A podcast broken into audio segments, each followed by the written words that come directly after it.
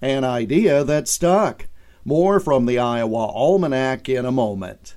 Do me a favor, farmers of Iowa, and honk your horn if you're proud to grow soybeans.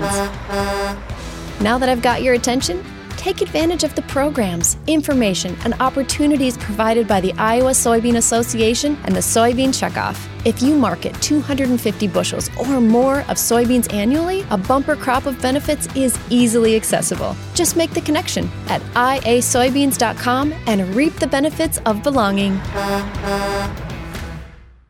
Arthur Fry was born in Owatonna, Minnesota, but when he was young, his family moved to a rural area in northern Iowa. That's where he first went to school, at an Iowa one room schoolhouse. That's not only where he got his first education, it's where he developed a knack for invention. While other kids went sledding on store bought sleds, Art Fry built his own toboggan from scraps of wood found at home. Art Fry returned to Minnesota for college, and while studying chemical engineering there, he began working for the 3M Company. In 1974, Art Fry attended a seminar given by another 3M scientist, Spencer Silver.